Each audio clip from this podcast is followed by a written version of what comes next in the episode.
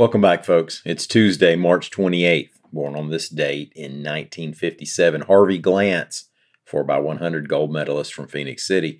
In 1971, Wesley Person, NBA star from Brantley.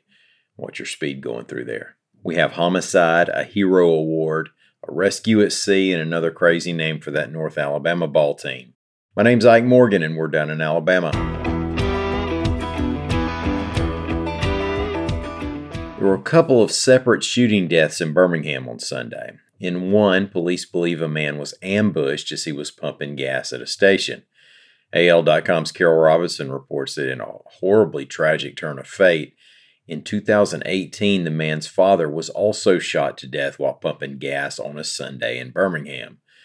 About four and a half years ago, Demetrius Antoine Davis Sr. was 37 years old when he was fatally shot outside an M&N grocery on the west side. Now, there's never been an arrest in that case. On Sunday, his son, Demetrius Antoine Davis Jr., was killed while pumping gas at the Circle K on Tallapoosa Street. Police say more than a 100 people gathered at the scene, and they're hoping somebody will be able to share some information so that they can make an arrest in this killing. The homicide count in Birmingham this year was raised to 24 after six happened over the recent seven day period.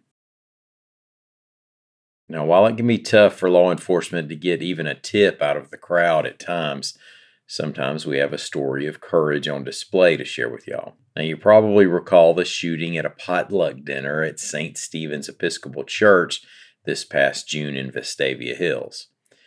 That was the shooting that killed Bart Rainey, Sarah Yeager, and Jane Pounds, all in their 70s or 80s. A man has been charged with capital murder and is awaiting a trial date. Well, Carol also reported that out of that tragedy, Jim Musgrove will be one of 15 people nationally to receive this year's Carnegie Medal, the highest civilian honor for heroism. According to reports from the scene, when the suspect opened fire on the senior citizens having dinner, Musgrove picked up a banquet chair and held it like a shield as he ran toward the gunman. He grabbed the man's hand, forcing him to drop the firearm. He then picked up the gun and used it to hit the gunman until the gunman was subdued. The award comes with a financial grant. The fund was established by Andrew Carnegie.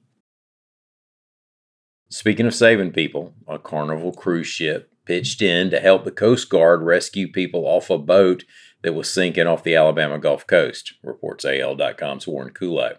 The 44 foot snail mail was 386 miles out, taken on water.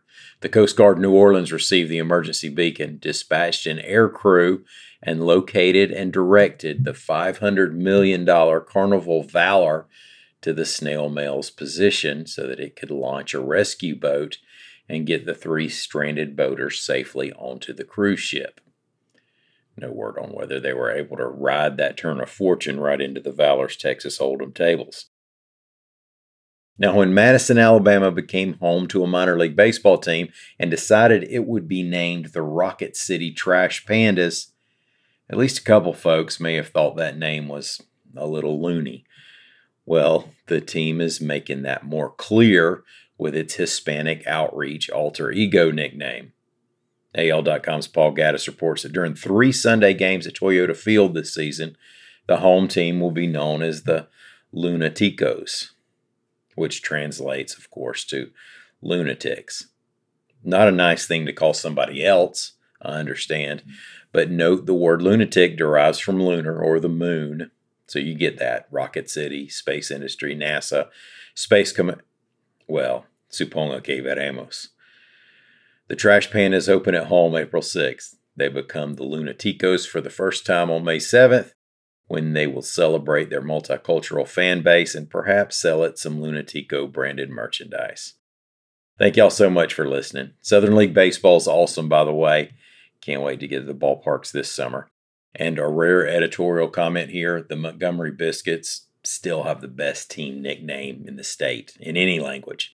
We'll be back tomorrow. Until then, y'all come on by and see us on the internet at al.com.